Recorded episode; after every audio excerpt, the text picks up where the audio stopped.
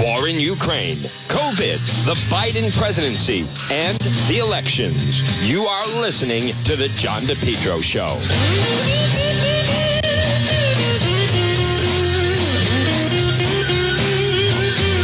Well, folks, good afternoon. Right now it is 1206 and you're listening to the John DePetro Show. It's AM 1380 and also 99.9 FM. We want to welcome everybody in. This is the Noon Report on Facebook. You can share that you are watching.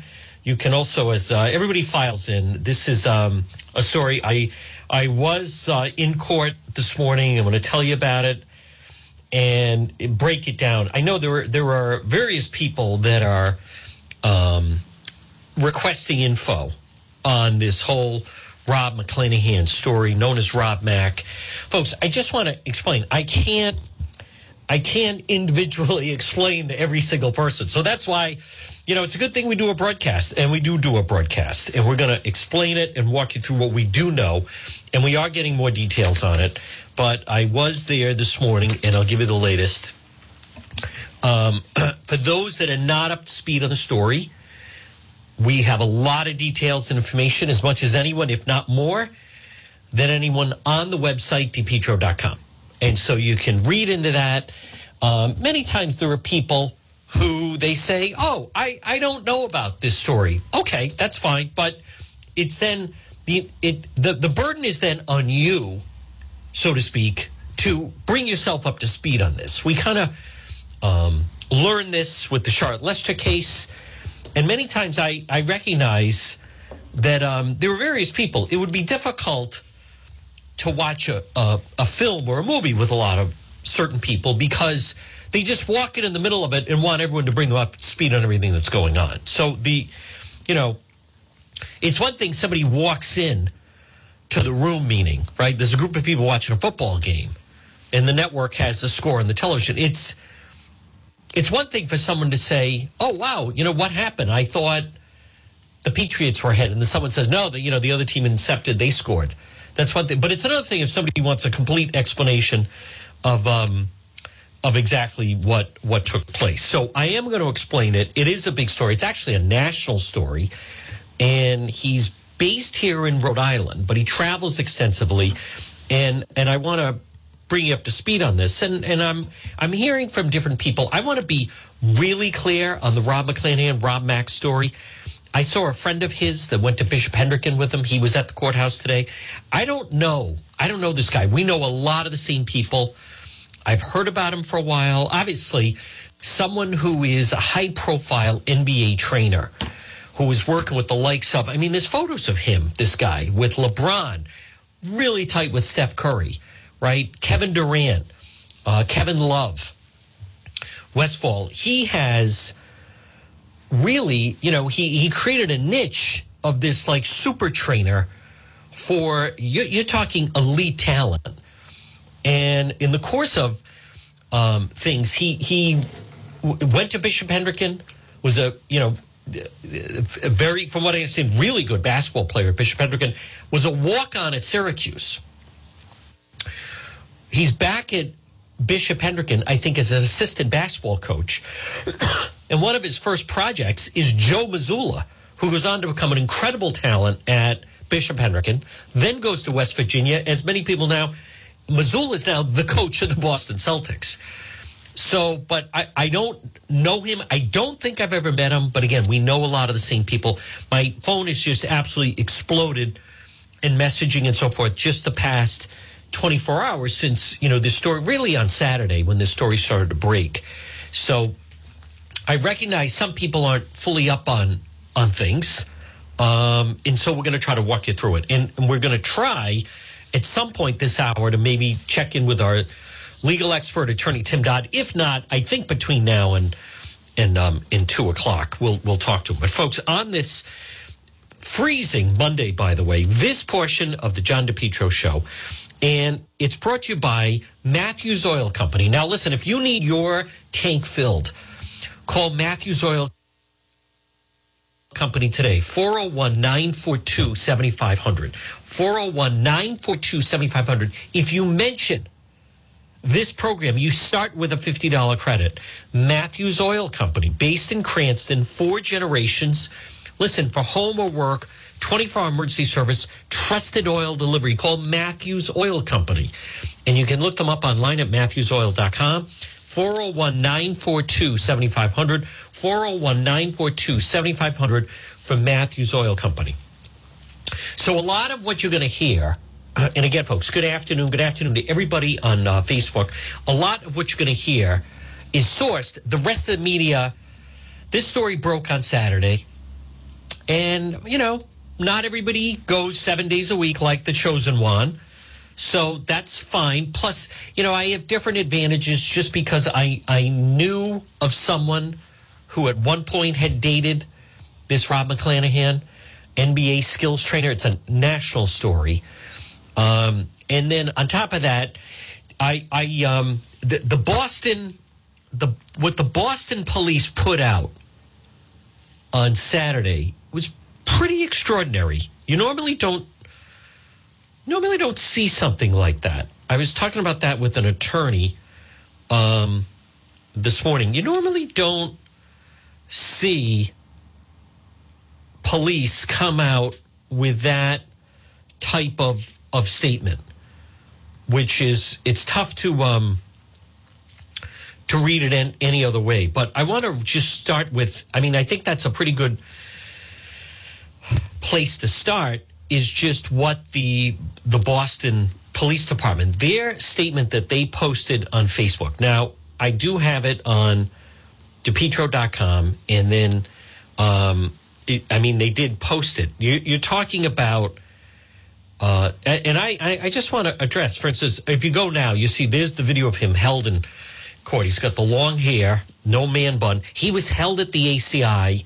What time is it? At twelve thirteen. Now I believe he's was he was scooped up. What I heard was they got him at Hanaford School on Friday. He was attending. It was either a basketball practice or game of one of his children. So they scoop him up. It's the Boston Fugitive Task Force with in conjunction with Warwick Police. So they grab Rob McClanahan. He's been at the ACI. The judge orders him back to the ACI. And then and this is where what the Boston police put out is um, it's pretty damning. Now you can also see I saw, and you can see this on depetro.com. There's nothing bad about this, but just a few weeks ago, there's a picture of Ashley Kalus in the final throes of campaigning. I think it was the final Sunday night before the election on the 8th. And she's at Twin Oaks. And in the background is Rob Mack sitting there at the bar. That looks like the small bar in the corner when you come into Twin Oaks to the right. It looks like that. But there he is sitting there in a Larry, Larry David t shirt.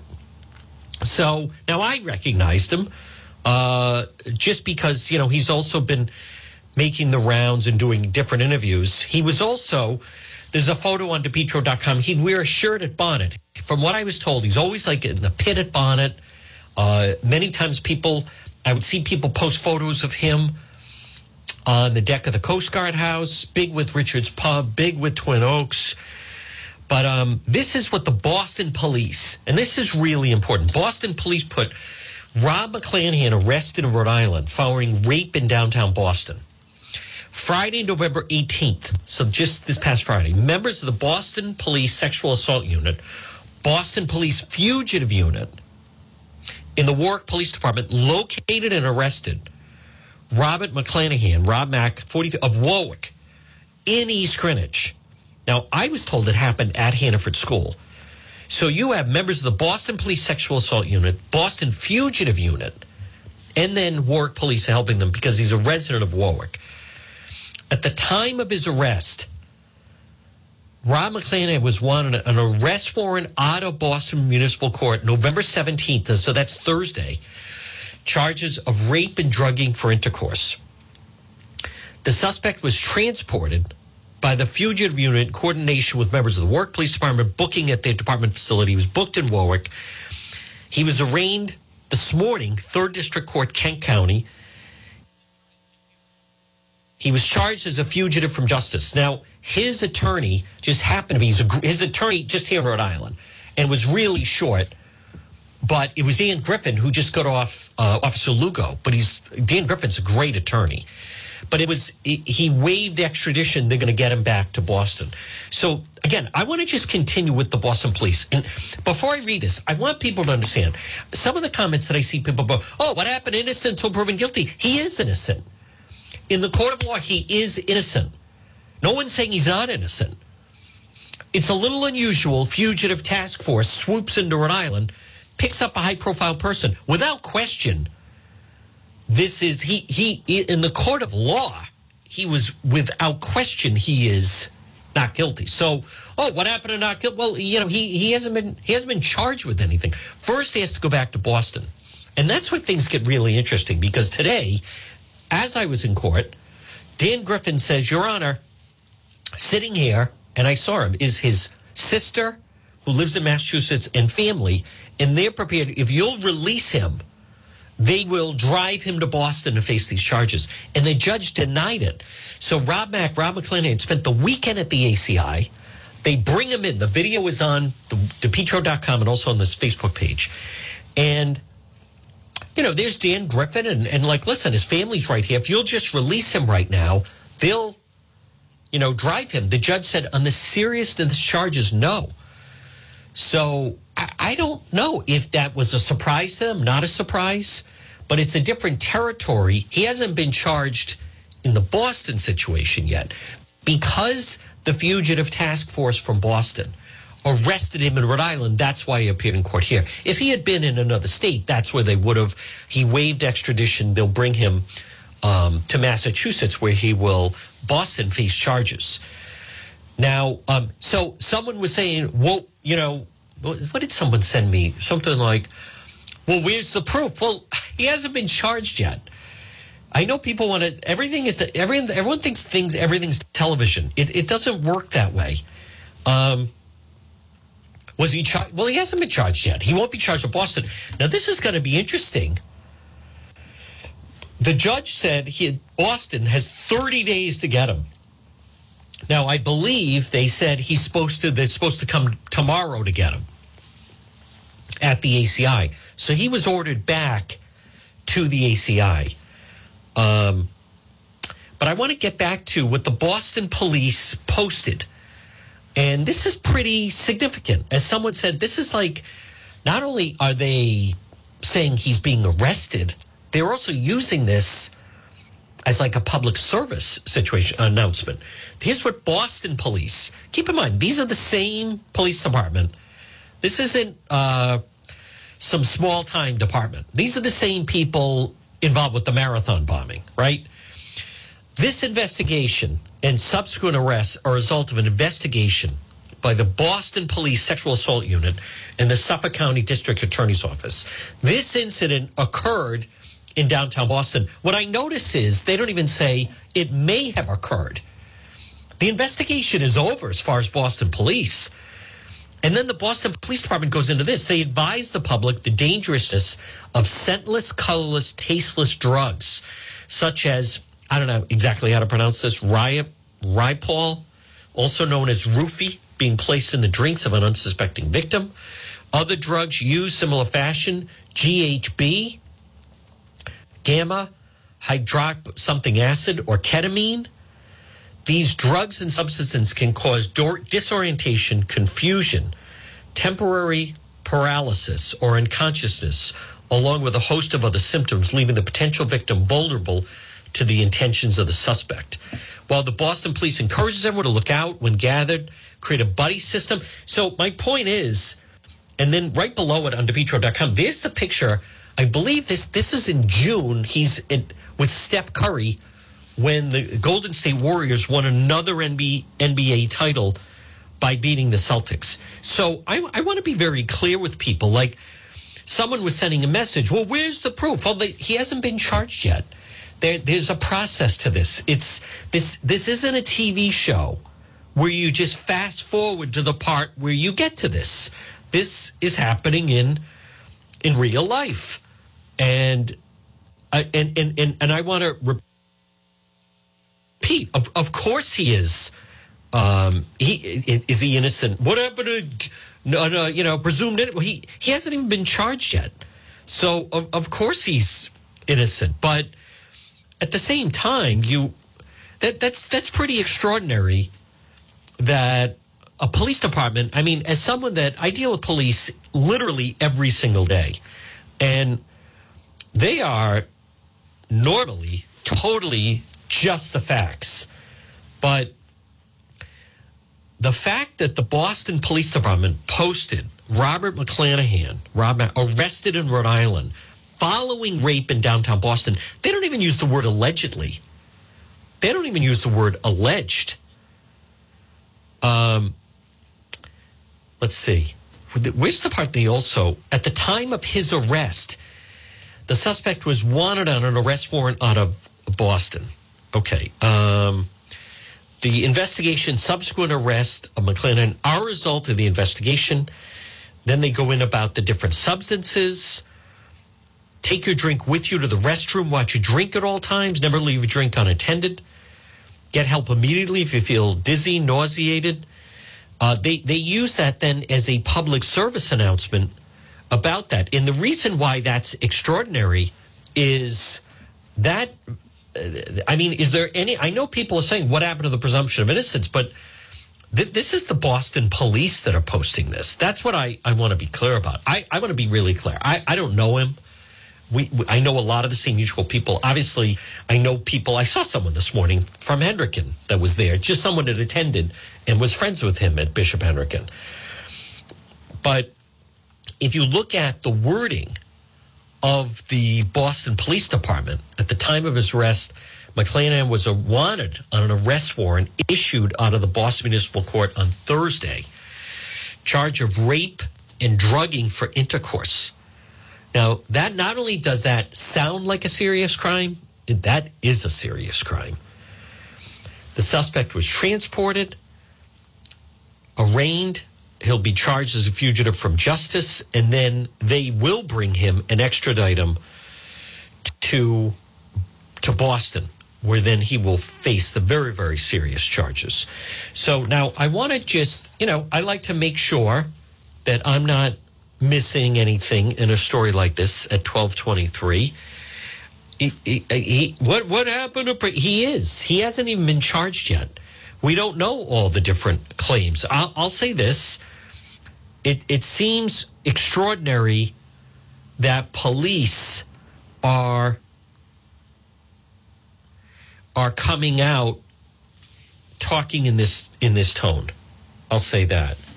All right, now I want to just quickly trainer of NBA stars arrested East Greenwich, Boston. So that's I think they have it updated. Um, very friendly with Jimmy Barron. I mean, he knows a lot of people: Steph Curry, Kevin Durant. Rested Friday in East Greenwich. I heard at Hanaford. All right. So they actually don't have an updated story on it, although I did see the reporter in court. That the fact the judge wouldn't allow his family to drive him to Boston, that that certainly was a pretty strong statement. Okay, Amanda Milkovits of the Globe. I did see Amanda there, and there's the photo of him. He's got the long hair. Um, appeared with the lawyer, and that's just for Rhode Island. Dan Griffin. Dan, uh, despite Griffin's offer for McClanahan to immediately leave with family to face the charges in Boston, the judge ordered him held until the police arrived to take him to court. So that means back to the ACI, I believe. Not on this level of charge. Is re- regarding can can his family just take him? Not on this level of charges. As McClanahan's relatives looked on in the courtroom. Wow. And then they also mention the stars. His first client, seemingly, was Joe Mazzulla in 2003 who was, I believe, a freshman, and they used to work out before school. So I, um, I think that's what really surprised people this morning And how did he become a fugitive? I don't know. Um, there's a lot we don't know. And then I, I, I freely, you know, we'll, we'll, have to wait and see what the charges are. But I, I want to say this for those that, first of all, this is very dangerous. It is. And in, in a court of law, without question, he, he's given the presumption of innocence. He will get his day in court. It sounds like it's a little complicated because of the fugitive thing, but we don't know. And I'm not sure if we're going to be able to get uh, Attorney Dodd on might be able to, hopefully. Um, uh, that is uh, without question. Listen, he he has definitely had some problems. He is without question had his problems. He has admitted he's had some pretty serious problems.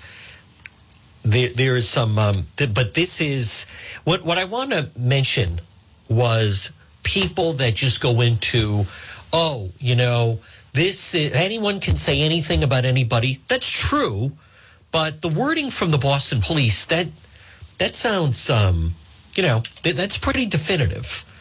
This is, you know, um, how can I explain it? I, I want to explain it this way. It's Monday.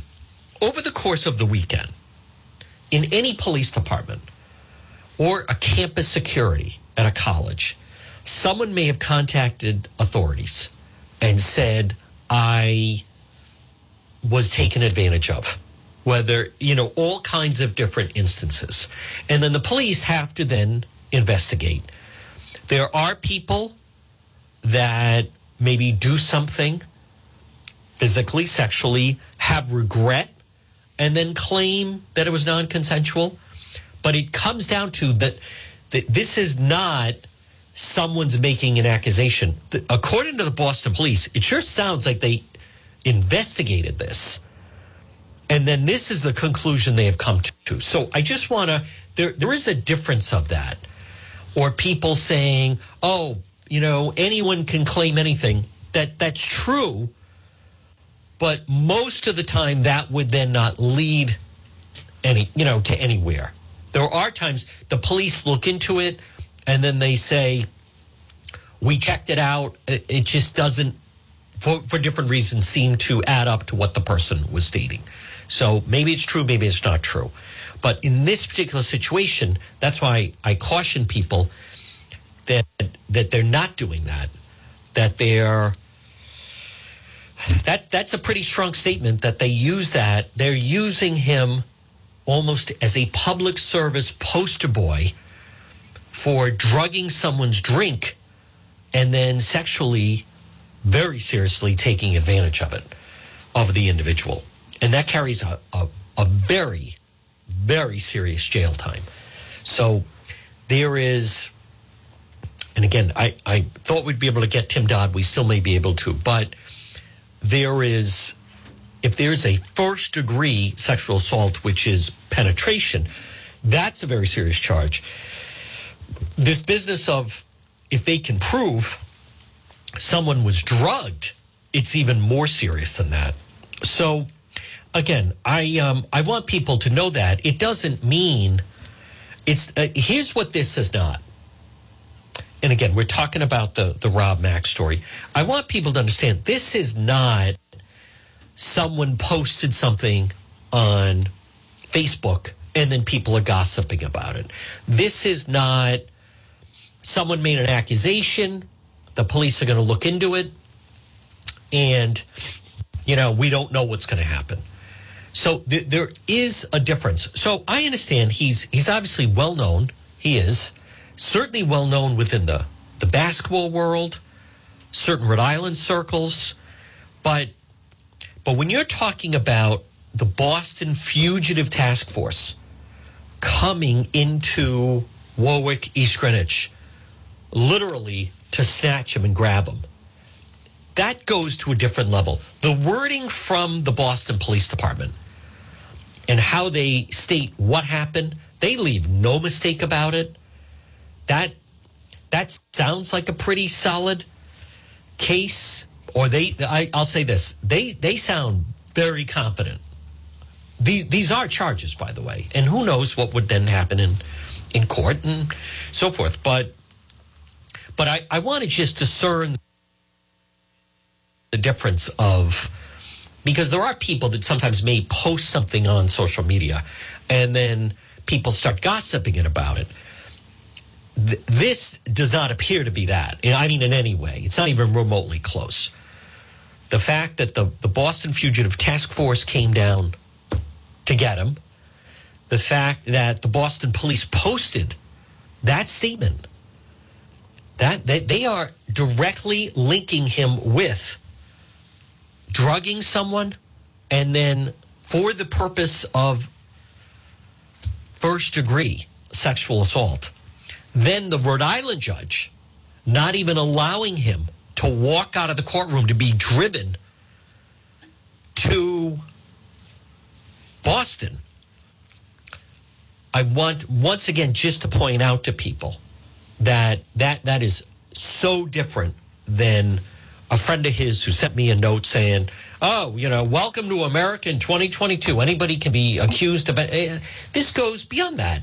He was arrested for being a fugitive.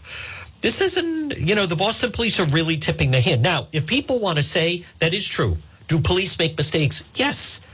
Do people walk out of a courtroom and they're exonerated? Yes, it happened to Officer Lugo. It happened to Officer to Officer Lugo um, last week. No doubt. But th- there's, I, I just want to discern the difference of, and and let's also say that um, many times one of the complications with a crime of this nature is the element of one person says it's consensual, the other person says it was not. And that's when I go back to I'm sure whether it was Saturday morning, Sunday morning, I a member of law enforcement told me every weekend you have guys that come in and say they were taken advantage of by another guy, right? Two gay guys. The other guy says, I don't know what he's talking about. We were doing shots. We, yeah, you know, yeah, I don't deny it. Yeah, I had sex with him, but at no point did he say blah, blah, blah, you know? Um, and then obviously male, female. But they, there's becomes the, the then the, the dilemma for law enforcement, which is someone might just say it was it was consensual. I don't I don't know. That's news to me. I thought, you know, we were having a good time type of thing.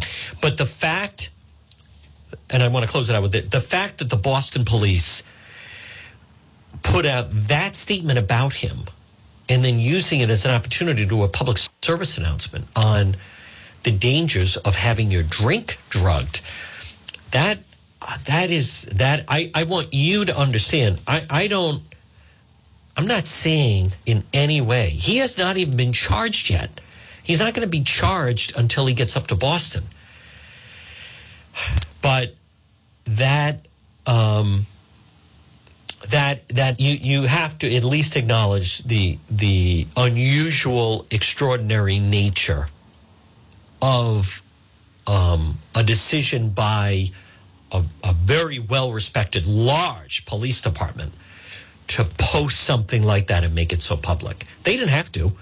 They didn't have to do a posting at all. They didn't have to post anything. They grabbed him. He was being held. They didn't have to post anything about that.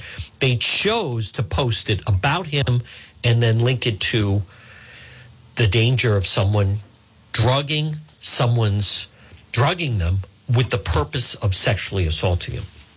Which is a very, very serious charge. Folks, this portion of the John DePetro show on this Monday, and it's brought to you by Propane Plus. Now remember, for all your propane needs, call Propane Plus today, 401 885 4209. 401 885 4209. In Massachusetts, 508 252 3359 for Propane Plus. Three generations, they're available 24 7. Service and delivery, they offer online billing. You can schedule a service delivery at the click of a button. Call Propane Plus today. You can also visit their website. It's propaneplus.com. Residential or commercial, go with the trusted leader. It's Propane Plus, and their website is so user friendly. You just type in the zip code residential commercial it's Propane Plus. 401 885 4209 or 508 252 3359 for Propane Plus. So, folks, if you visit the website, depetro.com, and I certainly have some stories up about this case and other stories as well. But it's brought by the Cowesett Inn, 226 Cowesett Avenue, West Warwick. Lunch, dinner, drinks, and lounge. They're waiting for you at the Cowesett Inn. So if you check depetro.com, I did speak with someone who was in a relationship with him.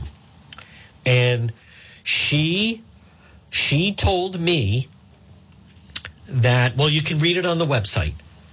She said some very definitive things she told me that she was contacted because there are a number of individuals that have come forward. Um, it's all right there. I'm not going to just regurgitate and and read it to you, but for for the, everything that people and I I totally get it. Uh, I was contacted by a friend of Rob Mack, and I said you should go to court and support him. Um, th- this is if if this person is a friend, this is serious. He's in trouble, and that's really when people need friends. So it doesn't mean you're just. I want to be clear. It doesn't mean you're condoning the behavior. It doesn't mean you're justifying the behavior. But right now, what the Boston police are charging him with, which is drugging and raping someone in Boston, that is very, very serious. McClanahan waived the right to an extradition hearing, meaning he'll be brought to Boston to face charges of the alleged sexual assault. The details were not of were not read in court Monday. And let's see, a spokesperson for the school. What school? Oh, Bishop Hendricken, I didn't realize this, released a statement. We're shocked at the news from this past weekend regarding Rob Mack, Rob McClanahan. The allegations serious, not at all aligned with type of men we endeavor to produce at Bishop Hendricken. Now that's interesting. Now he did go and speak at Hendricken recently about some of the problems that he's had. So I find that oh he he he's also held basketball camps at Bishop Hendricken. That's right. That's true. And then his attorney Dan Griffin it really is not involved in this this portion of the case. But I, I want, I can't stress that enough for, for people to just, you know, and I understand people have misconceptions. It's like these people that are like, what happened to freedom of speech? Freedom of speech is not just saying whatever you want and lying. That's not what freedom of speech is. Channel 10 has a, um, a video. I'll play this. Warwick man faces charges for allegedly drugging raping a woman downtown Boston. 43 year old Warwick native, skills trainer. The, the result arrest was a result of an investigation by the Boston Police Sexual Assault Unit, Suffolk County District Attorney Office. In recent months, Boston City Council has tried to tackle an increase in spiked drinks throughout the city after seeing people share stories on social media claim they were roofied. As of October, Boston police said they're aware of 73 reports of drink spiking through 2022. Um, he was arraigned, charged fugitive from justice. So now I also want to be very clear. The the photo that I posted of him at Twin Oaks behind Ashley Kalis has has nothing nothing she she wasn't even he's just sitting behind her at the bar. It's just that's another connection that I had heard about Curb Enthusiasm and and Larry David. So I'll play the Channel 10 piece in just a moment, but let me stay on schedule here, folks. This portion of the John DePetro show, you know, this time of year, and it is as we're coming to the end of the year, without question, you want to, it's very confusing what's going on right now, I believe, as far as finances. And when you hear, when people hear about crypto and things are collapsing, and I, I think it would be helpful on this Monday. I am offering you, and your may could be you alone, it could be you and your son or daughter, it could be grandson, grandson, granddaughter, it could have been a friend. It could be you and your spouse. But I do know for over 125 years, Ameriprise Financial has provided advice for clients, unique goals, help millions of Americans retire in their terms when they want, where they want, do what they want. I'm talking about Ameriprise financial advisor, Tom Bryan, remains true to the vision. He puts you, the client, first, ready to help you get you where you want to be today and into the future. Put the strength of a leader in retirement planning to work for you, personal one on one relationship. Tom will work with you to develop a financial plan, track progress towards your goal.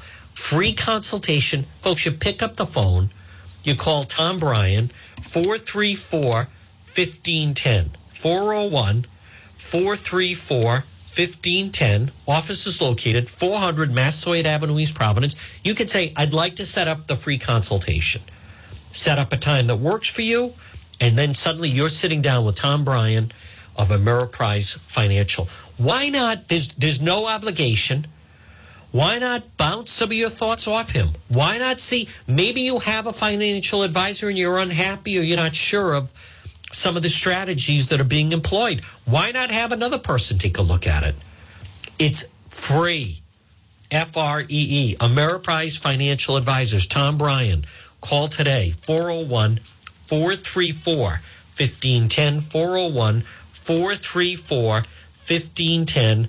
Ameriprise Financial Advisors, and especially Ameriprise Platinum Financial Service Advisor, Tom Bryan with Bryan Advisors. Call right now, free consultation 401 434 1510. All right, I'd like to hear the Channel 10 report. I will, I, the family of Rob Mack, um, they they maybe would say something different. They did not want to say anything outside of court, which I completely understand. But I, I mean, think of that. They were offering hey, we'll drive him. If the judge will release him, we'll drive him to Boston court right now. And his attorney, uh, the attorney just for Rhode Island now in court, maybe he said, yeah, it's worth a shot. Sure. Yeah, we could do that. Uh, you know, who knows? Why not? Yeah, let's try it. All right, I want to hear the Channel 10 report. As far as the roads and the big traffic jam this morning, folks, um, I mean, I, I will I'll mention that in just a moment. I um, if people somehow, well, I'll, I'll touch on that in a moment. Let me hear. This is the channel. 10 report that was just filed. Made his first court appearance this morning, charged as a fugitive from justice out of Massachusetts. 43 year old Robert McClanahan is accused of drugging and raping a woman in downtown Boston. NBC 10's Allegra Zamor was in the courtroom this morning and joined us now with the latest. Hey, Allegra. Hi, Barbara, Rob McClanahan is being held behind bars and he's expected to be taken to Boston in the coming days.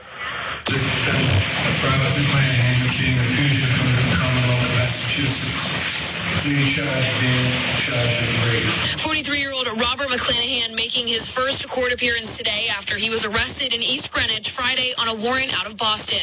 The NBA skills trainer is accused of drugging and raping a woman in downtown Boston.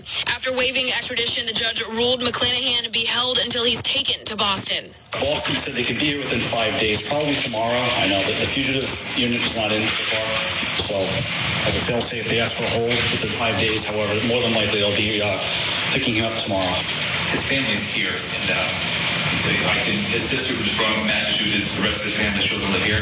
If, he's, if you release him today, he's going to get in his sister's car and he's going to go to Boston and so forth. We have attorneys arranged up there. I appreciate that, and but not on this level of chat. I understand. His attorney, Daniel Griffin, and family members did not wish to comment on the matter. In the announcement of McClanahan's arrest, Boston police calling attention to the dangers of spiked drinks. It's something they say they've seen an increase in and something that Boston City Council is trying to crack down on. They're reminding people to use the buddy system and get help if you're experiencing any dizziness, lightheadedness, or strange feelings when drinking. Live in Warwick, Allegra Zamor, NBC 10 News. Now, what's amazing about that, folks, is he hasn't been convicted of anything. Think of think of what you just heard, and I want to just point that out. Um, he hasn't been convicted of anything. this is this is not an after the fact. So, uh, without question, they feel. Uh, I mean, I think that's fair to say that Boston police they must feel pretty confident about this case. Look at the way they're treating it, and then you just heard that where they tied in with that. Normally, in the past, whatever word you want to say, what's the norm, traditionally, whatever. In the past, that's the type of thing that is generally said uh, upon a conviction, the completion of the case. We want to remind people of, you know, the dangers of whatever it may be. He, he hasn't got to Boston. Now, notice also, Boston's supposed to come tomorrow. Maybe they don't. And then what would bail look like? The fact that he's already been arrested as a fugitive, and I don't know why we haven't been able to reach our friend, attorney Tim Dodd, who may just be tied up with something, but I think we'll get him by two o'clock. I mean, I didn't plan on it, but I just thought it'd be interesting to try to um, hear his um, idea on that. But I, I can't stress enough, and maybe maybe I don't need to, folks. But I'm I'm trying to be I'm trying to be fair about this in the terms of of just that some people approach this in the way of like, what happened innocent until proven? He, he has not been charged with anything yet. He has not been found guilty of anything yet. He hasn't been convicted of anything.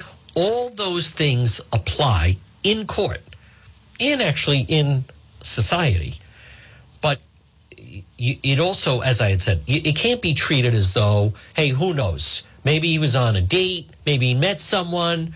The next day she has remorse over what happened. Police deal with that. Police deal with that more than people realize. That's not this. That's not this. This this also I recognize the uh, think of the allegations in North Kingstown with the naked fat coach. This is uh, th- those are very serious charges. Very serious charges against the naked fat test coach in North Kingstown. Suddenly, I'm starting to question what is this about basketball? But but um, but this is not that. I mean, this is so much more serious. So much more serious first degree sexual assault is a very serious charge. Sexual assault, first degree now, and with drugging involved, uh, I I think I saw that they even turned that into a federal crime. So this could go to a completely another level. Now I know there are people within the Hendricken community that I know who are friendly with him. And a few of them have already reached out and, you know, given me the whole, oh, you don't understand. Good, great guy. Never, no way. I, my, what I have told them is you're friendly with him, be his friend. Because he could certainly use some friends right now. Yes, you should. Whatever way you can try to support him, and I recognize he does, he has a, a family. I believe um, he has an ex-wife. He has, I believe, I think, I'm pretty sure he has three children. So you absolutely should stand by him and support him. And and let me also say this at 1249. And I said to someone, th- th- this certainly sounds like the beginning of what could be a long legal road for Rob McClanahan with with um, uh, very serious, you know, charges attached to this.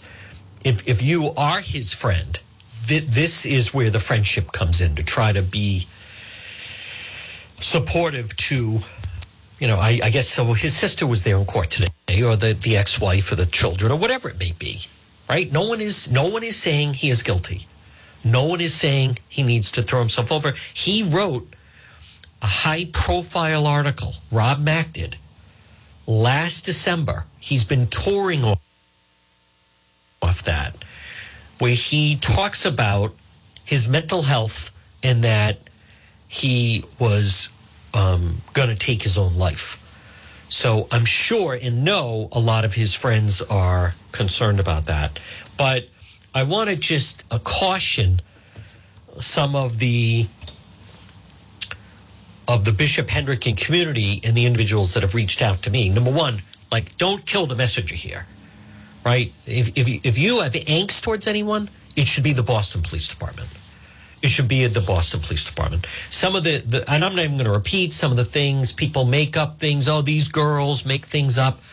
Your hold that if you want to hold that against the Boston Police Department. If you want to believe they they wanted to bring this case that they somehow have it out for him. I mean, I don't even know, but that's where you want to direct it. If if you want to go after anyone on that.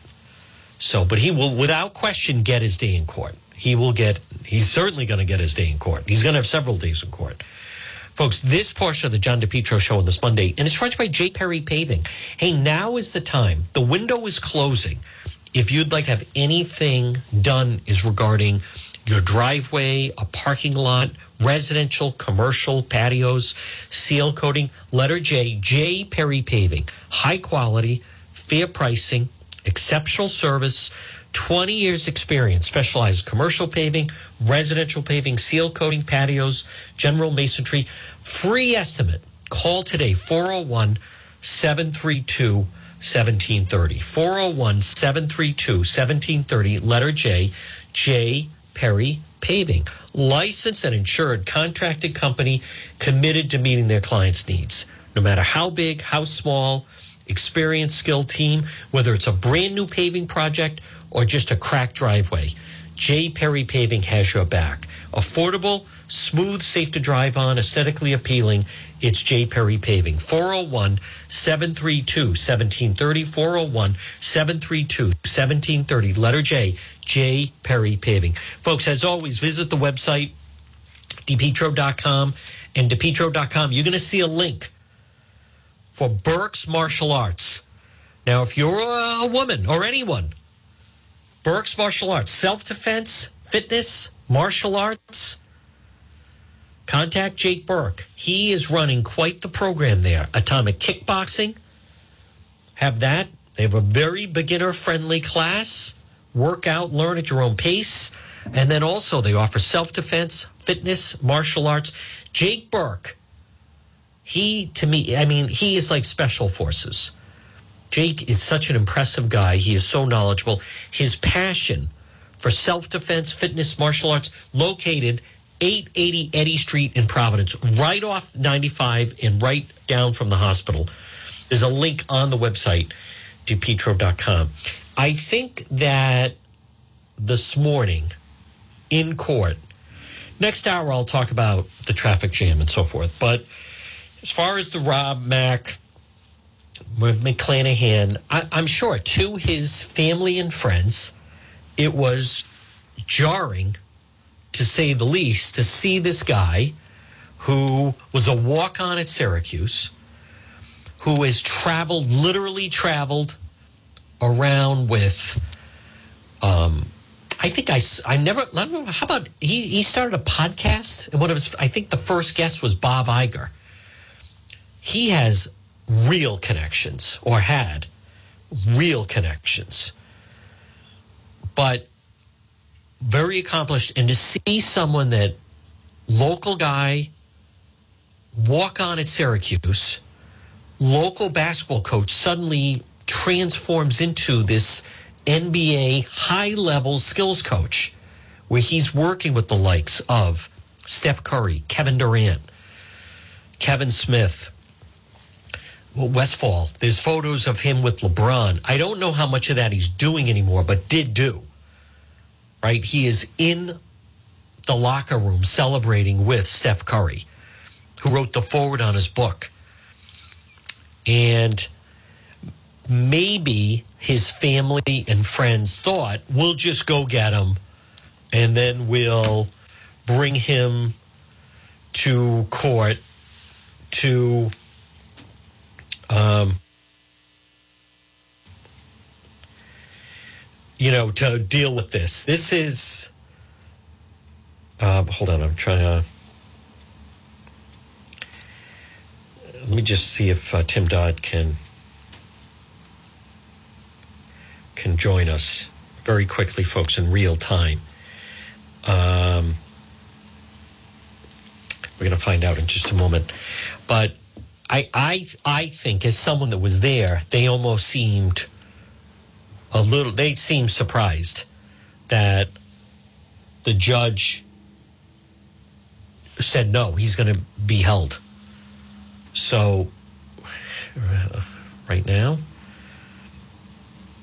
let me see if we can get him right now. All right, folks, at 1256, let's see if we can quickly talk with our legal expert, Attorney Tim Dodd. Just two minutes. Or it'll be next hour.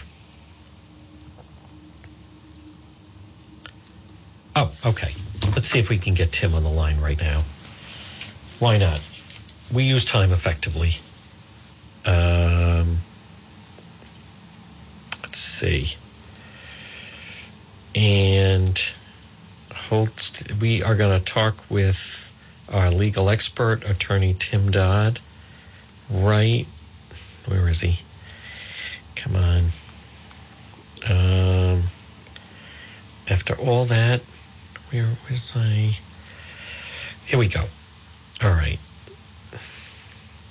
Okay. All right, here we go, folks. We um, we have time to squeeze it in. I just want to hear. Yeah, we'll talk with um, calling now. Okay, folks, on the line with us right now, and I do realize it's uh, just short, but it's our legal expert, attorney Tim Dodd. Good afternoon, Tim.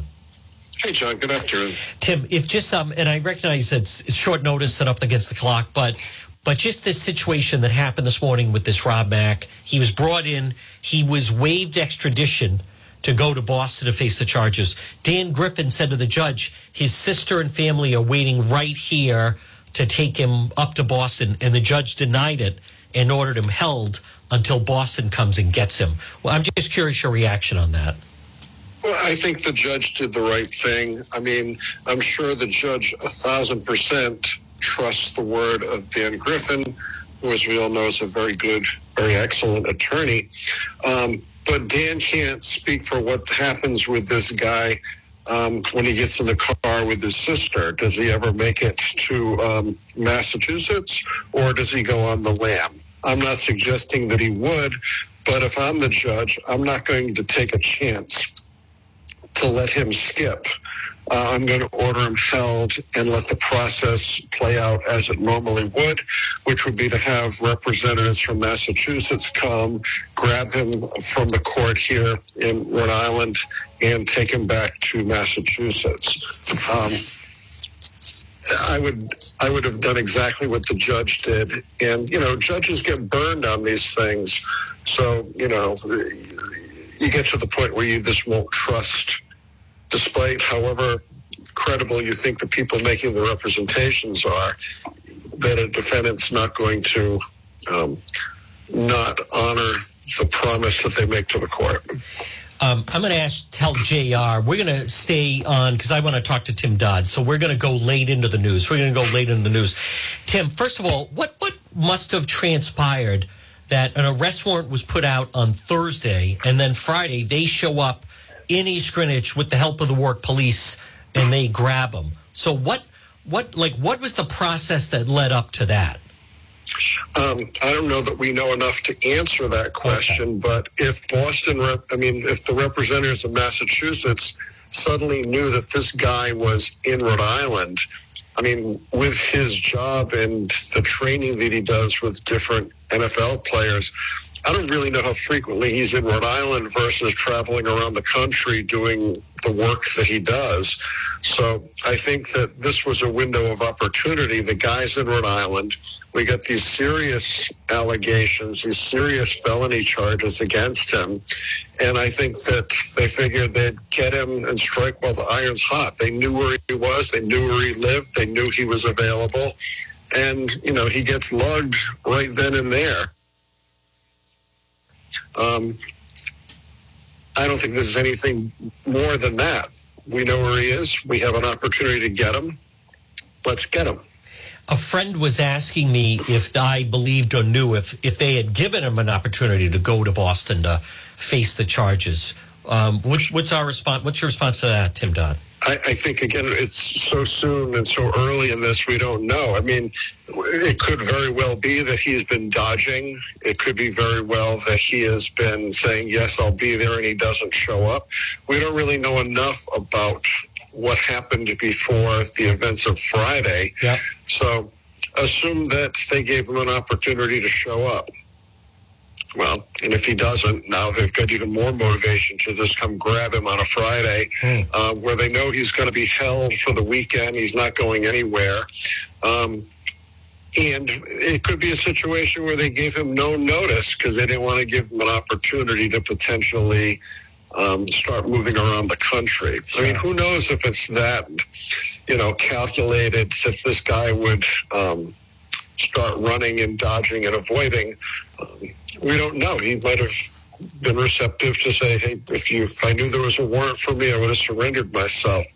Um, this will all play itself out, um, but at the end of the day, I don't see anything that that's that mysterious about getting him at his home in Rhode Island so that he could be held until he either waived or fought extradition. I think his attorney did the right thing to waive extradition, get the show on the road, go to Boston, and get at it. Folks, again, we're speaking with our legal expert, attorney Tim Dodd. I recognize it's 102. Tim, I want to go back to Saturday night, the Boston Police Department posted on their Facebook page where they described Friday the Boston Police Sexual Assault Unit, Boston Police Fugitive Unit, Warwick Police. They located him. I actually think he was at a school. He was at a gym on Friday afternoon. He lives in Warwick, but they got him in East Greenwich. And they say at the time of his arrest, he was wanted on an arrest warrant issued out of Boston Municipal Court, charges of rape and drugging for intercourse. They go on to use that Facebook posting to almost like a public service announcement to advise the public the dangerousness of these scentless, colorless, tasteless drugs and then they also once again mentioned it was an investigation by sexual assault unit in Suffolk County District Attorney's Office. They're saying the incident occurred in downtown Boston. Tim Dodd, I, it's just to me as someone that follows a lot of the police, and you and I talk about it a lot. What what is your reaction to? That not only do they immediately say that they grabbed him, but they use this opportunity as a as like a public service announcement for the public regarding this the the drinking of the the drugging, excuse me, of a drug, and then basically sexual assault. John, I think you're right on. In fact, um, I don't know if it was today or yesterday, I was listening to a national news report where there was a similar warning that, you know, this, if you go to a bar, don't leave your drink sitting on the bar and walk away from it. Um, because of the the danger of you know being slipped a roofie or something of that nature, and apparently it's becoming something of a national epidemic um, that people are being drugged when they are provided you know a drink, much like uh, the old Bill Cosby right. Um, um, his favored method of, you know, uh, accosting and abusing and sexually assaulting women.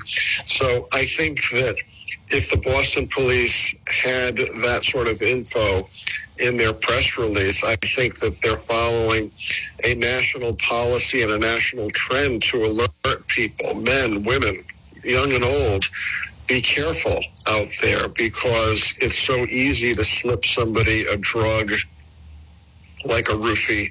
And um, I think it's part of a national push to bring more attention to this so people are hip to it and um, can be defensive against being the, the victim of this type of thing. Hmm. But but Tim, do you you agree with me? And I mean, I'm just not used to seeing that when they're announcing the arrest of something. I if anything, I, I, I normally tend to associate some of these warnings upon the conviction of, of an individual, not just that they arrested someone for this. Well, I, I, I think you're right, but I don't think this is a standalone Okay. sort of announcement that comes in from left field. Yeah. I think it's part of a national coordinated Okay. strategy be- between um, national media outlets and police departments to inform the public that this type of activity is going on. So I, I can only guess that Wa- uh, Boston took this as an opportunity to get a little public service announcement out along with the um, information about this guy's arrest and the warrants for his arrest and the crimes that he's alleged to have committed. Um, folks, again, we're speaking with our legal expert, Attorney Tim Dodd. Tim, I want to just go back to after Attorney Griffin offered to have the family drive him to Boston. The judge said, "Not on this level of charges." What what what is what, what are we to make of that? Not on this level of charges. I'm not. So there are instances where maybe he would have said, "Okay, I'll release him, just blah, you know, get up there," but not on this level of charges. Well, again, th- this is a guy who um, is not always easily, I guess, ascertainable because he travels a lot. Um, these are felonies of a sexual nature. And I, I think that because these are significant charges, which carry, if convicted, significant potential criminal, I mean, excuse me, prison time, I don't, I don't think any judge would go out on a limb and trust this guy to drive up to Boston with his sister. Um, the stakes are too high. Yeah. Uh, you know, you, you can't be sure that a guy like this wouldn't run. So why why take a chance if you're the judge? Um, there's nothing in it for the judge to say, okay, buddy, I'll trust you. Go with your sister and let me know when you get to Boston. And then the phone call never comes. There's no reason to do that in a high profile case like this with, you know, pretty substantial criminal charges that have been levied against this guy. I want to just before we let Tim go, Tim, this is directly out of the Boston Globe. He, he lives in Quaker Lane in Warwick. The offense occurred Boston November 3rd. He was arrested Thursday, charges of rape and drugging for intercourse at an incident that happened in downtown Boston. Police provided no specific details about where the alleged rape occurred, but issued the warning about the so called date rape with its announcement of the arrest. So, Tim Dodd, does it surprise us that this just that, that they're claiming, according to the Globe, that this happened on November 3rd? I mean, so quickly? Well, it depends on you know what's the what's the quality of the evidence against this guy. Yeah. Um, did when did the complaining victim come in? Uh, did the complaining victim have you know uh, anything else to corroborate the fact that this crime had occurred? Did she go to the ER? Did she get checked out by a doctor? Um, is there, you know, text messages, emails between the two of them? Um, is there, um, let's assume she was drinking out of a particular glass. Does it still exist? Are, are there remnants of whatever the uh, date rape, alleged date rape drug might have been? I mean, they must have a pretty sizable amount of evidence to suddenly go get this guy now. I don't think it's this a victim walking into the police station without some corroboration and saying, guess what happened to me? I'm sure there's going to be substantially more when we learn more facts about exactly what happened um, on November 3rd. And Tim Dodd, before I let you go, but the charge of, and according to the Boston police, raping and drugging for intercourse. Now, Tim Dodd, uh, first of all, that would be first first degree sexual assault, but the the drugging charge. Someone um, sent me something that said that that that that is really serious and rises. Well, you tell us how serious is these types of accusations and these types of charges. Well, in, in Rhode Island, uh, you know, first degree rape, uh, first degree sexual assault, it's a capital offense which carries up to life in prison.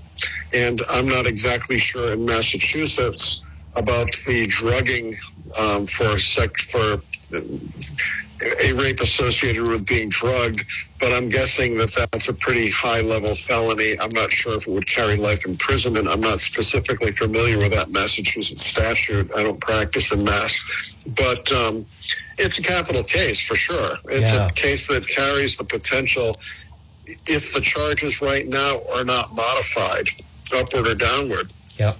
it's a case that carries the potential potential for life. Now, would he get life? Um, I don't think so. I don't know what his background is, and I don't know what the, the alleged victim or victims in this case might come forward with. Yeah. But uh, you know, that's one of the other reasons. If it's a case, if it's a capital case that carries the potential for life, going back to the judge not letting him go with his sister, it makes sense because mm-hmm. you know if it's a if it's a minor charge, you know, get up to Boston and take care of it. If it's a case where it's a capital case, um, I don't think a judge is going to give the guy the opportunity to flee. There's no reason for the judge to take that chance. Final question, Tim Dodd. Eventually, he will. They bring him up to Rob McClanahan up to Boston. What, is there a possibility that he's denied bail, or is it just a matter of what the bail would be? I, I think that um, these types of cases, because it's a capital case, um, I wouldn't be surprised if he were held without bail, huh. or that he would have to post a significant surety bail, you know, as an alternative.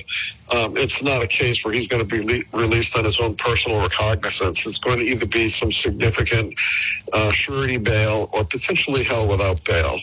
And again, I'm not sure how good the facts are. What's right. the quantity? What's the quality? Sure. That can all play into what the judge does in Massachusetts. Yeah. But um, this is significant. This is a serious situation. Yeah. And one one more final question. I want to just clarify this because I am hearing from some of his, you know, former teammates at Hendricken and so forth, but uh, people seem confused. Um, so they're investigating this, right? So the victim, someone went to the Boston police. They make these accusations. It, it's uh, here's what I believe it's not. It, it doesn't sound Tim Dodd, and this isn't how it works. Where that he would have no idea, or you tell me that the person went to the police, they investigate, they're going to charge him and arrest him, and then suddenly they just come down and scoop him in Rhode Island. If in fact they arrest him as a fugitive, he he must have had some indication that they were looking into this and wanted to talk to him, and then even arrest him. Correct? I think I think that's a fair assumption on okay. your part. I think that does make sense. If it's the fugitive task force, then um, you know he has been charged. Um, he is out. They know he's outside the jurisdiction of Massachusetts. Yeah. Um, one would assume that he would have been asked to come in voluntarily, and maybe he's been resisting. I mean, it's all speculative. Right. But what happened in the manner they came to get him uh, would suggest that they didn't want to give him a chance to um, flee. Yeah. To get away again. Yeah. All right, folks. Again, is our legal expert attorney Tim Dodd. Tim, we'll talk more about this case, but thanks for on the fly talking to us, and we'll talk to you again. Okay, we'll look forward to it. All right, John, take care. All right, folks. There it is, our legal expert, and it is attorney Tim Dodd. Now, everybody on, um, and I, I want to just reset here because we went long. We normally don't do that. It's 1.14 in the afternoon, and um, and I appreciate everybody. We're gonna. Um, we don't. We we went a little long on Facebook. I will be doing Facebook later, but the radio show continues here. Um, right here on AM 1380 and 99.9 FM. We'll have a lot more. I have a lot on the website, depetro.com. I will be doing Facebook Live later, but you can listen either AM 1380, 99.9 FM, or you can um, listen online. All right, I'll tell you what. I normally don't um, you can share that you're watching. Once in a while, we continue. All right, we have uh, a nice little audience that that is there, and I I I think that's um, interesting. I'm also seeing, and I I want to repeat again, folks. I, I take no joy in this story, but he had just started. There's a thing called Tidal League. What is Tidal League? Powered by Passion. It's a media news company, and they just started doing Tidal League statement for today. This weekend, we learned that one of our creators, Rob McClanahan of Network, was arrested for drugging and rape charges. Well, it says in Rhode Island on Friday. It was actually Boston. Due to the severity of the charges, we made the decision to remove all the content from our platforms. Also made the decision to conclude our partnership and cancel his podcast with Title. So now that's that's obviously not good news, but that in some ways is almost um, to put this in perspective perspective, the, the least the least of his problems. And that was he just let me just check because someone told me that Rob Rob Mack his website was down. Now his Instagram page is still up. And it's it's really incredible that he starts this inst, um, this podcast and out of the box he gets Bob Iger who's just put back in as CEO of Disney. So and they talk. I mean, you want to talk about if you could get Bob Iger to sit down with you, somebody really that that is. I mean, they, and they call it a get, but that is an an incredible get that he was able to get someone like that, and then there was another interview that he got or he he did, I should say, with Geno Auriemma, who's the um, he's the head coach at UConn, UConn women's basketball, and a big time coach as well. And so that I mean, that's two big individuals out of the box. This was him talking. Not sure who that was talk about networking, right? You've met a lot of people, so it might be tough for you. But is there anybody you would want added to that? Walt, to that network. Yeah, Walt Disney. Walt Disney. That's a good one. Yeah, I'd love to. I would have loved to have the chance. Walt, Walt died in the mid 60s. Huh. Um, I didn't start at Disney till we were bought by them in 1995. Uh, I I made sure that we put his office back together again as existed the day he died. Interestingly awesome. enough, I've sat in that office and his desk and I've sort of channeled him. But where's that located? It's in Burbank, Burbank. on the main okay. Disney lot in what's called the old animation building, which was his corporate headquarters. Okay. I would love, would have loved to have the opportunity to sit with him one day and say, okay, well. Yeah. I mean, I, I am just floored by that. Bob Iger. Bob Iger, he sat down with, with this thing that he launched. Wow. I mean, Have just, some of your favorite movies that. Well, I have fa- favorite movies in, from from Disney, from yeah. Disney yeah. and Marvel and Pixar and Star yeah. Wars. Sure, I'm, I, I, uh, Black Panther is right up at the top of my list. Uh, the wow. Have you ever wondered what goes on in the mind of some of the most influential people in the world? This is Rob Mack. Welcome to my podcast, Network. We're going to talk to anyone who's grinded their way to the top. We'll dive into each individual journey, the ups and downs, building your brand, mental health, and much, much more. That was a real bad time for me because I was in a deep depression. Wow.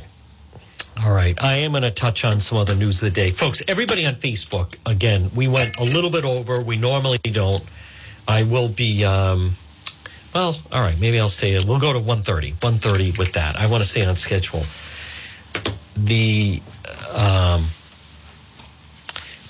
the comments from, I, I think Tim Dodd was exactly right that it's just how serious the crime is. And I wonder if some of the friends that were there, they just expect him. I was contacted by someone that knows Rob McClanahan and said they fully expected him to just get out of this. But this, uh, and again, I want to be really clear. I, I don't know the guy. I've, I've never met him. We know mutual people.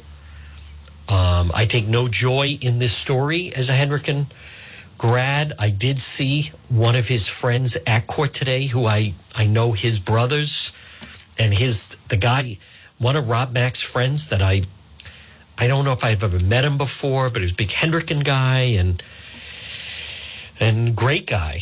Uh, I give him credit for going to show his support for his friend, but I, I don't know if some people fully absorb the seriousness of these of these charges. This portion of our program, folks, and it's brought to you by Falcon Pest Control. Services are Rhode Island and Massachusetts, locally owned and operated pest control company, protect home and businesses since 2006. If you're looking for an exterminator, experience ridding properties of pests, outstanding customer service, well, you can log on falconpestpestservice.com or call them free consultation 401 739 1322. 401 739 1322. Falcon Pest Control Services. Pest control for termites, bed bugs, ants, roaches, mice, rats, mosquitoes, many other pests, whether it's a multifamily house or condo, apartment, single family home. Falcon Pest Control extermination services for restaurants, office buildings, schools, hotels, and other commercial businesses. Call them 401 739 1322. 401 739 1322 for Falcon Pest Control Services. Folks, this portion of the John DePetro Show at 121 on this Monday. And it's brought to you by the Lodge Pub and Eatery, 40 Breakneck Hill Road in Lincoln. Whether it's lunch or dinner, or maybe just drinks in the lounge to watch a game. They're waiting for you at the Lodge Pub and Eatery, 40 Breakneck Hill Road in Lincoln. Now, I also want to touch on, and I fully understand people upset about the uh, traffic jam which happened this morning. Um, just absolutely ludicrous with what happened on 195. And I, I, I am not surprised. I, I am I'm not surprised that that happened. I think if, if anything, people need to start. Th- this is who people voted for. This is what people voted for. Now, again, could definitely say that. Um, I, I, mean, overwhelmingly, that's that's what happened, and that's who was elected. But we we had the flooding on Labor Day. Ninety five was flooded. It was you had the situation prior to that in August where 195 flooded out. Do, do you understand that we we have leadership in the state that is content seemingly to run the state as a third world country. And anyone that rollover crash on 195 causes delays on morning commute. There's there's just there's certain things that happen for those that have visited or that live in a third world country.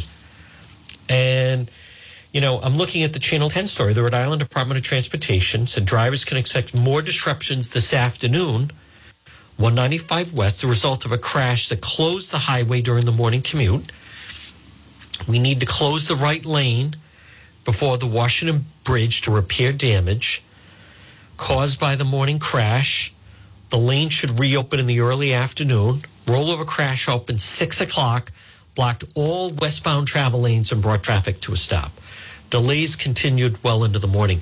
Folks, do you see the pattern that we they are completely, you have voted, not you or not me, but the voters. We have people in charge that seemingly look, look at the this what we've talked about with the emergency rooms. Now it's like don't go to an emergency room unless you're on the verge of of of passing away. This is it is uh, this is no way to run a state. And there's many of us, and I join you with this, that there's no joy that things are run this way, but things are just run this way. It's not your imagination that it's ridiculous. It is ridiculous. Now, as far as the hospitals, though, I want to remind you if you want to wait, I mean, that story of the grandfather that had a heart attack and waited two days in the emergency room, two days the man that was had suicidal tendencies waited three days. You can. That's your choice. I recommend if you have an emergency at Med Urgent Care, 1524 Atwood Avenue in Johnston, and also 5750 Post Road East Greenwich, AtMed Urgent Care. They're right in the Atwood Medical Center. Fast, comprehensive outpatient healthcare, individuals and families. They specialize in ambulatory medicine, diagnostic treatment services, immunization, school and sports physicals. AtMed Urgent Care, cost efficient healthcare alternative, hospital based emergencies. When I've gone and seen them, they have seen me in less than an hour. AtMed Urgent Care, walk in routine urgent care, minor surgical, orthopedic and trauma. They have doctors, they have nurses. It's just much faster. They do drug testing, adult vaccinations, full laboratory services, and they offer mononuclear antibody infusions. At Med Urgent Care. Two locations, 50, 1524 Atwood Avenue in Johnston. When it's an emergency, take that person to AtMed Urgent Care or 5750 Post Road, East Greenwich. You can find them online at medurgentcare.net.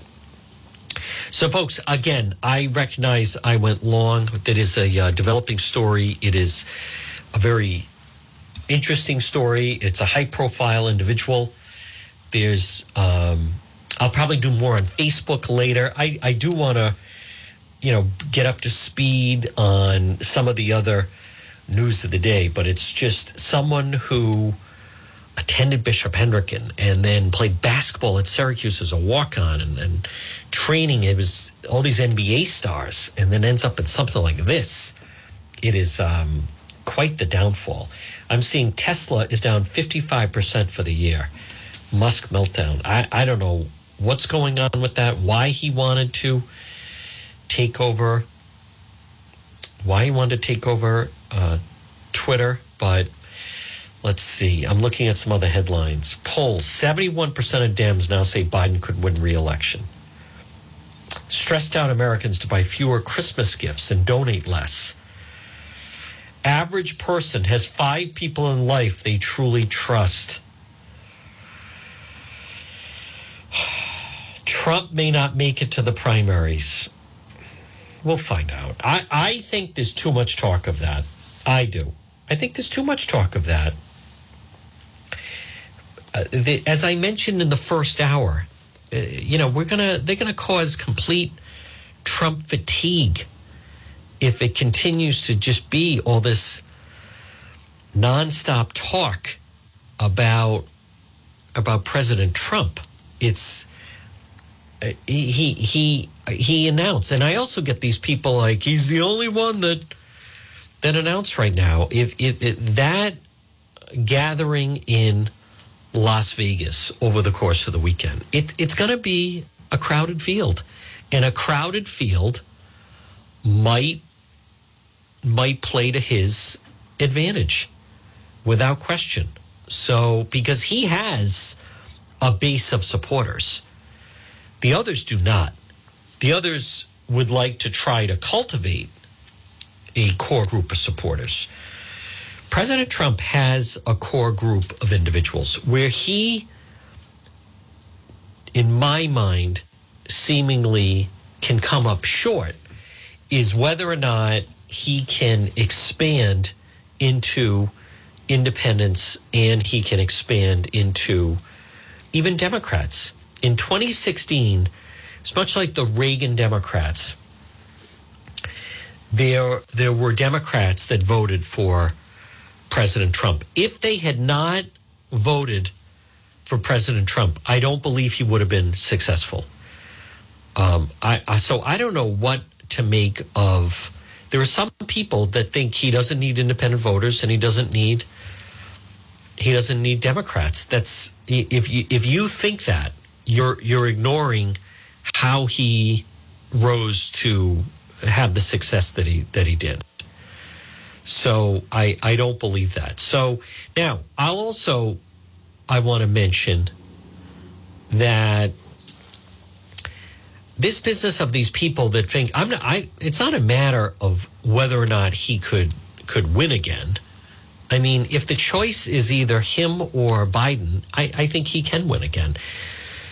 The the question question is whether or not he has stands the best chance of winning. That's what I think it is. If he stands the best chance, um, I think he he certainly stands a good chance of making it through the Republican primary. But he's definitely going to have some opposition. But I'm not ready to go into. Some people are just there's no one else. It's got to be him. It's I, I don't. It just my experience has been it just doesn't work that way. The process doesn't work that way. Um, it it it the voters and and people are going to have something to say about that. It's not handed. You you've seen what happens when they just hand it to someone. And that does not. Now, everybody on Facebook, I will be doing Facebook Live later. We went a little bit longer today, but we will be uh, back later on. Um, we'll do some Facebook Live. But in the meantime, right now it's 131, and we do continue with uh, the radio show here on AM 1380 and 99.9 FM. You can always listen online at the website, which is depetro.com. On this freezing day, I can't believe how how cold it got all of a sudden. But this situation on the roads and the traffic, and of course, it's unacceptable. Uh, of course, it's ridiculous that we have to put up with it. But we have right now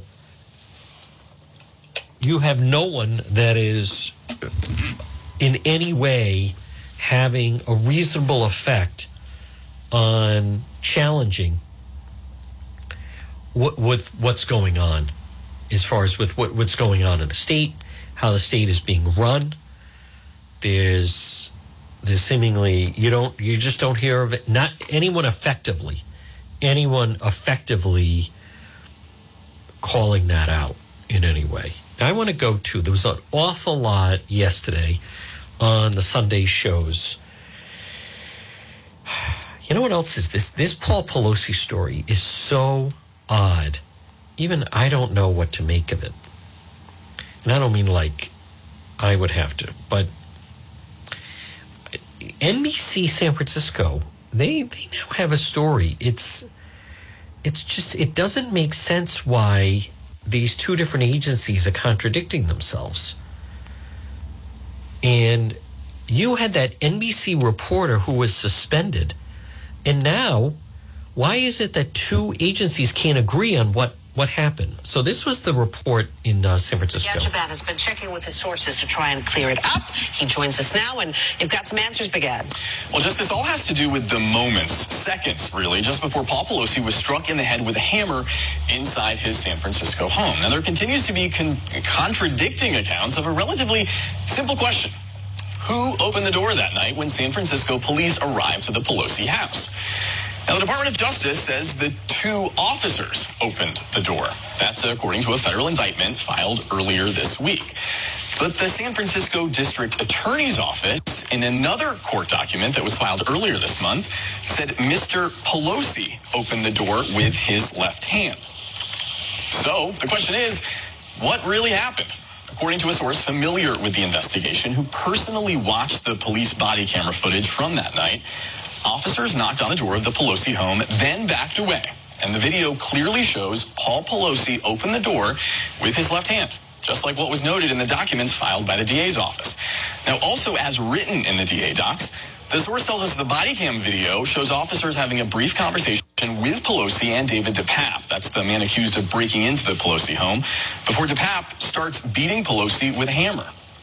We reached out to the Department of Justice for an explanation on its differing account of this seemingly innocuous issue of who opened the door, but so far we have not heard back. Senior investigative reporter. Now that is, um, I'm not sure what to make of that. Now we have an update. I'm seeing now that some of the Boston documents are coming to light. And folks, again, good afternoon. You're listening to the John DePetro Show. It's AM 1380 and 99.9 FM let's see. I, uh,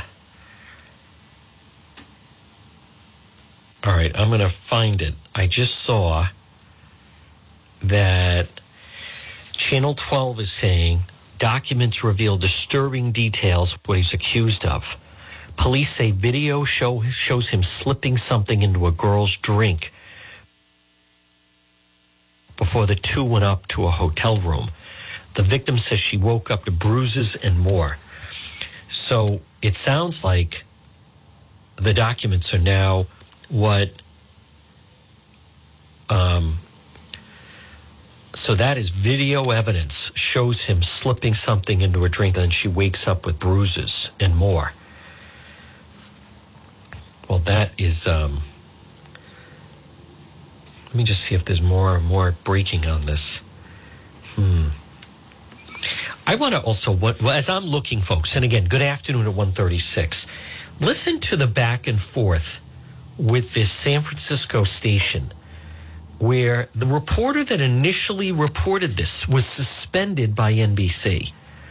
The reporter that reported this was suspended by by NBC News. And now it sounds like exactly what he reported did happen. All right, listen to this report out of NBC San Francisco. The attack on Paul Pelosi, the husband of House Speaker Nancy Pelosi. Our investigative team looked into why state and federal prosecutors each described one specific detail of the police response differently.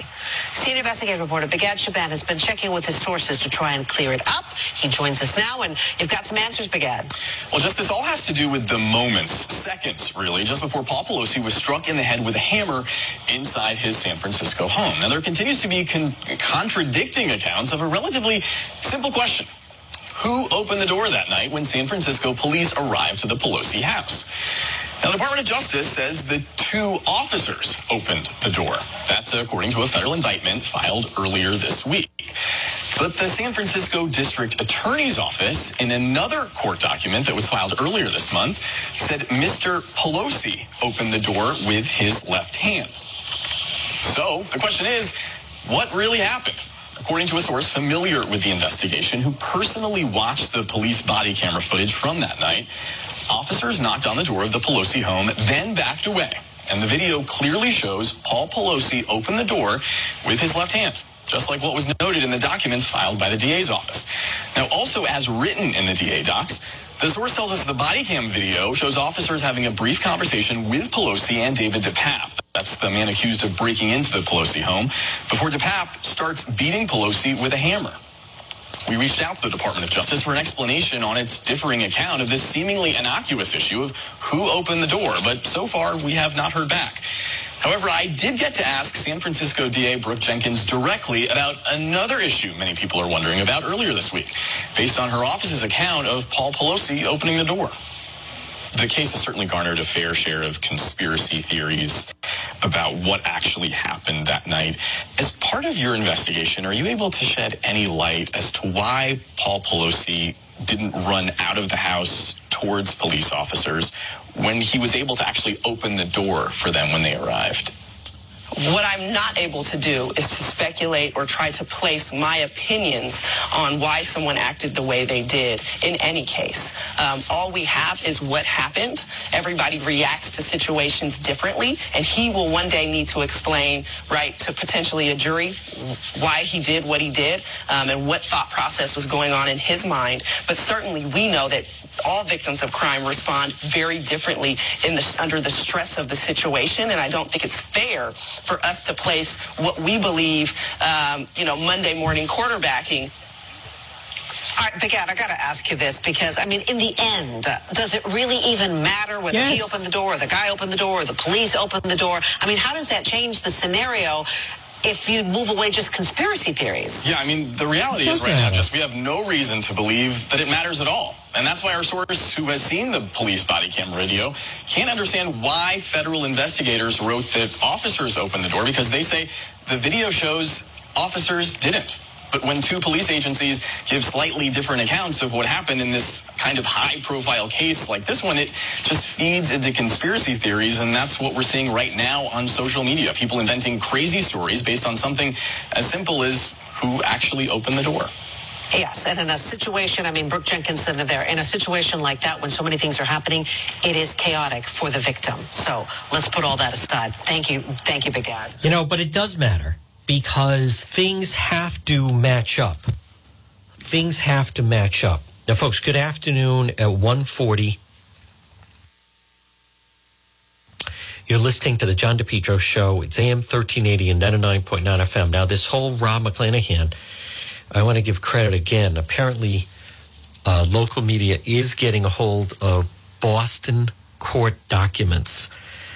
And it sounds as if the police have video of uh, Rob McClanahan according to the court documents, they have video of him.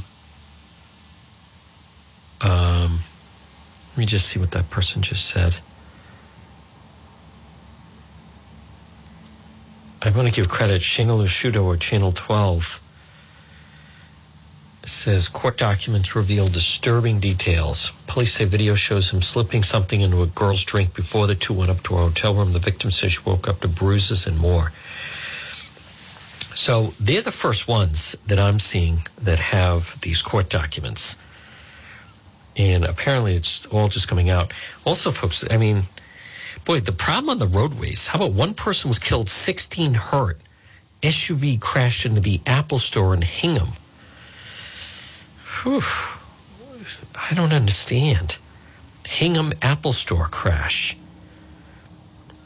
I, I don't know if it's these people that is it is it because people are taking like edibles and drugs and but that that is a major story that's rocketing right now is the the Apple Store crash.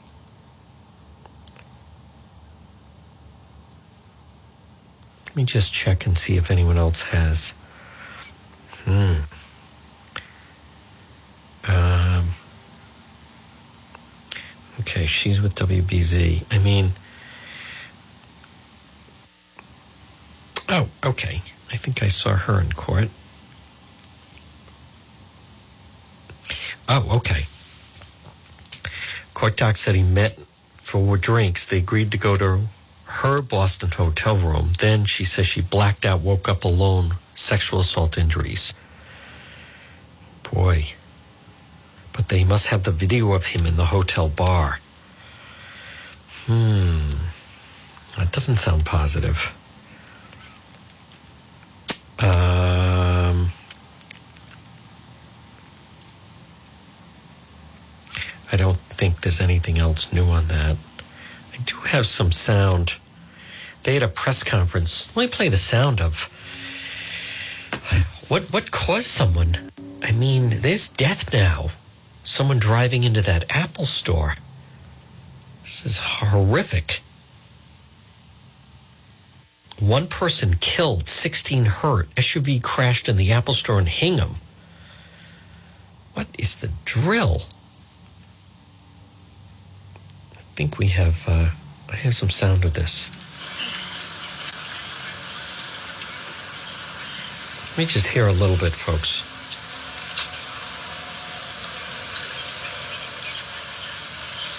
Everybody all set? Yes. Go right ahead. Yep. Just wait for one person. Wow. Hingham Apple Store. Good afternoon, everybody. My name is Tim Cruz. I'm the Plymouth County DA. I'm here today with Hingham Fire Chief Steve Murphy, Hingham Police Chief Dave Jones, Lieutenant Colonel uh, State Police Scott Warmington, and many other uh, state police officials, fire officials, police officials from uh, various towns nearby. Approximately 10:45 this morning, there was a 911 call, actually numerous 911 calls to Derby Street shops, and the Hingham Police and the fire responded uh, and came upon a scene here at the Apple store located here at Derby Street. Upon their arrival, there were people with numerous injuries inside the store. 16 people have been transported to hospitals, 14 to South Shore hospitals, two to Boston hospitals. There's been one fatality. Right now, family members are being notified or in the process of being notified. They're gathering nearby to get information. And obviously, needlessly to say, Employees who are working in that store and nearby are visibly shaken, and they're assembling nearby. This morning, was an unthinkable morning, and people are trying to get through it and process what happened. This investigation is active and ongoing. We are very limited as to what we can say at this point.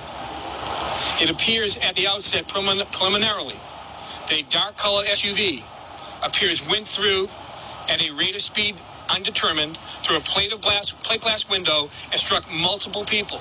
And as a result of that, multiple people are being, uh, as I said, they're in hosp- being hospitalized and receiving treatment.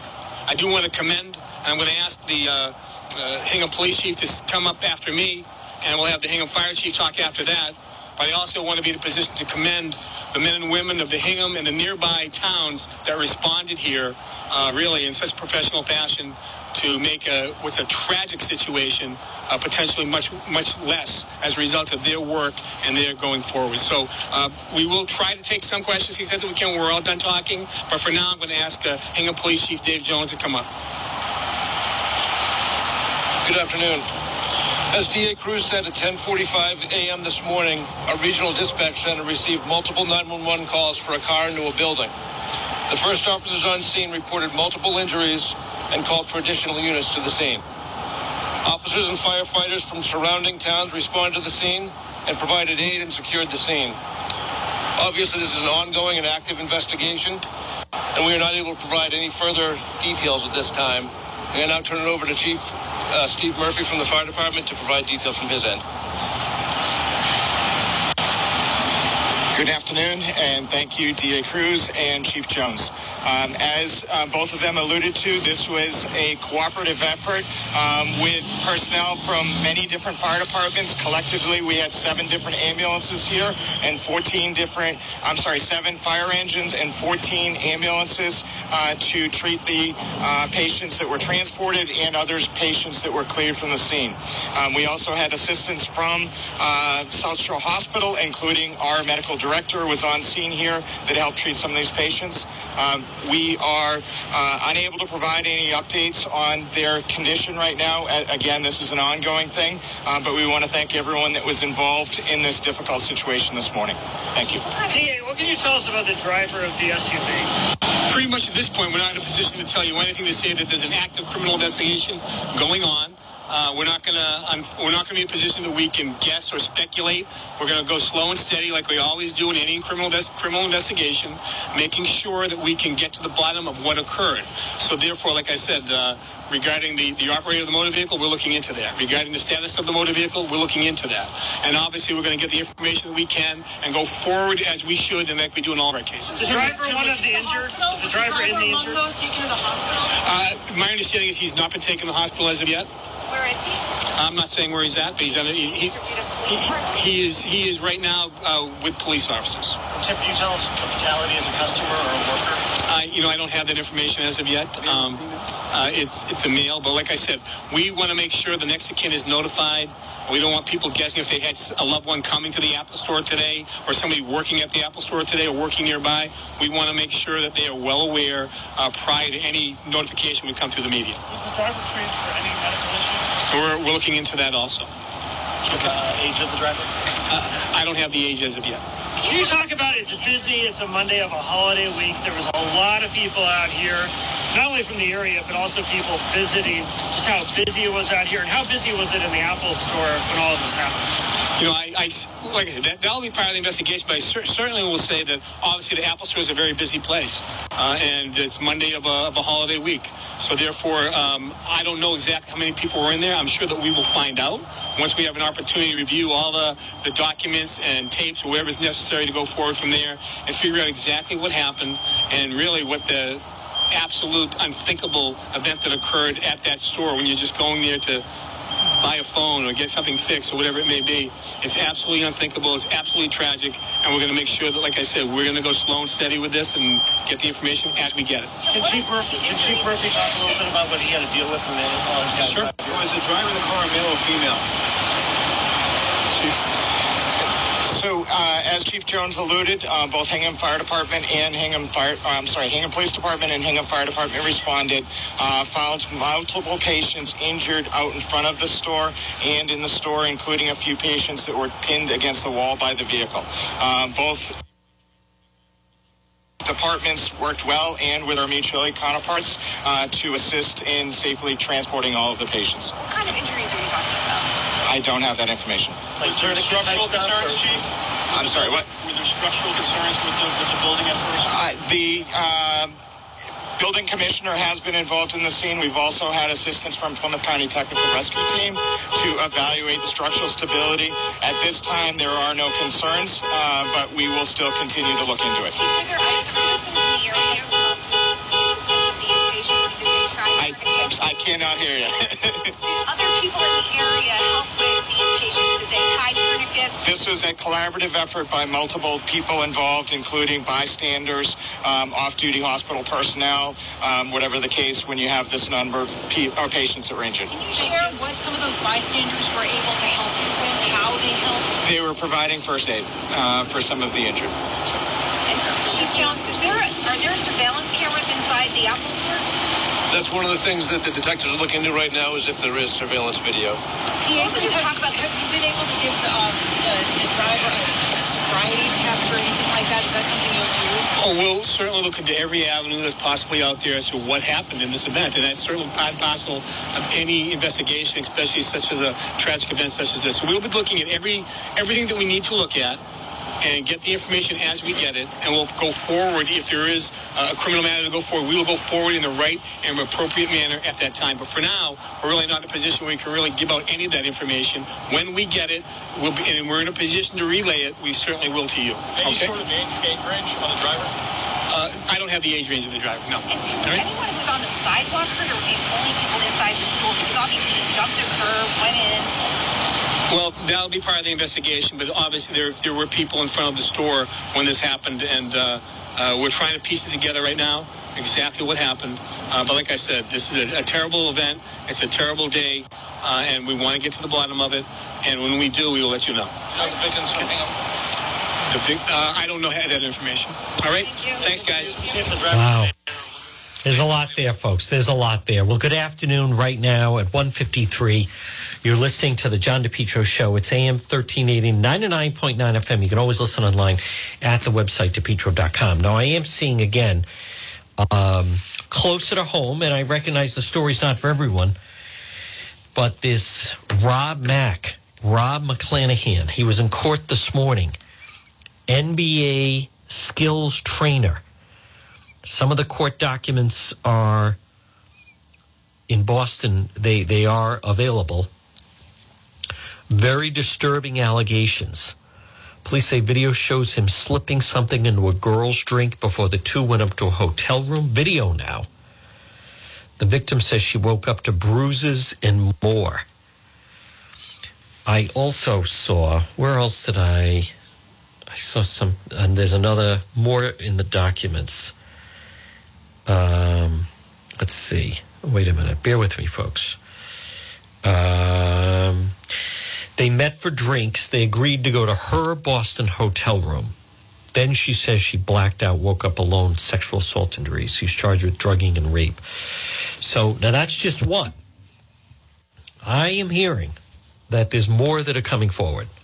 I am hearing that there are more that are coming forward. He, I know the, from what I understand, sister, very, very nice, good family. I know that the Hendricken community is um, clearly upset about it.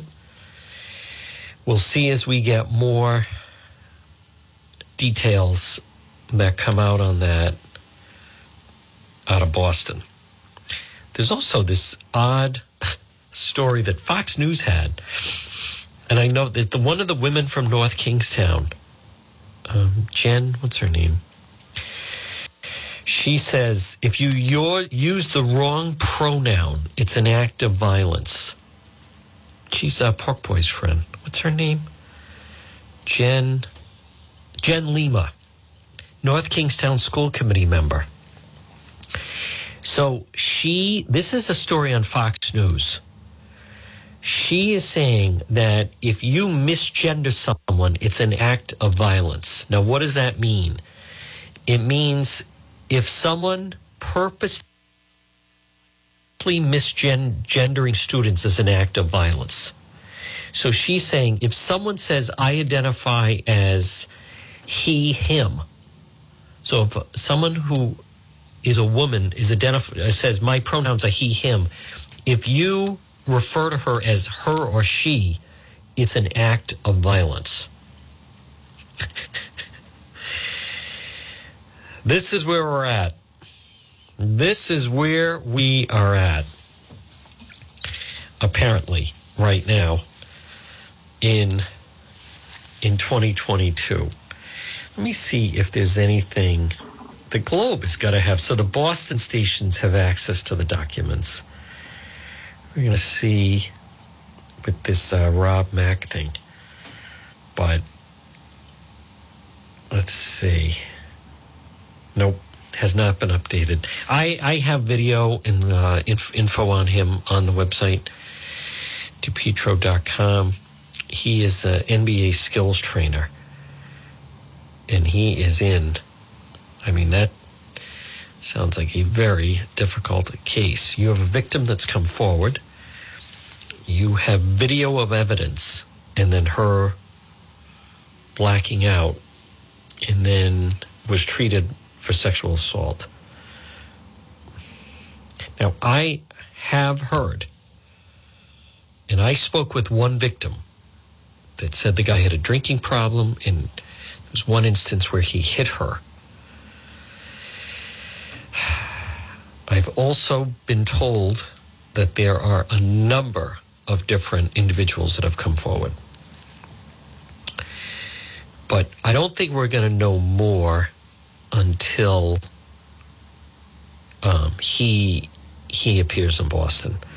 So, but that you know, I, I, I'm anxious to see how they're going to handle all these accidents lately. I mean, it's cars flipping over, and it, it's just um, Oh, good. Thank you. Oh, good. I think I may have the documents.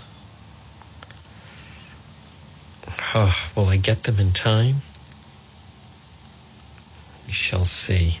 Maybe. Maybe not. Either way, we'll get them.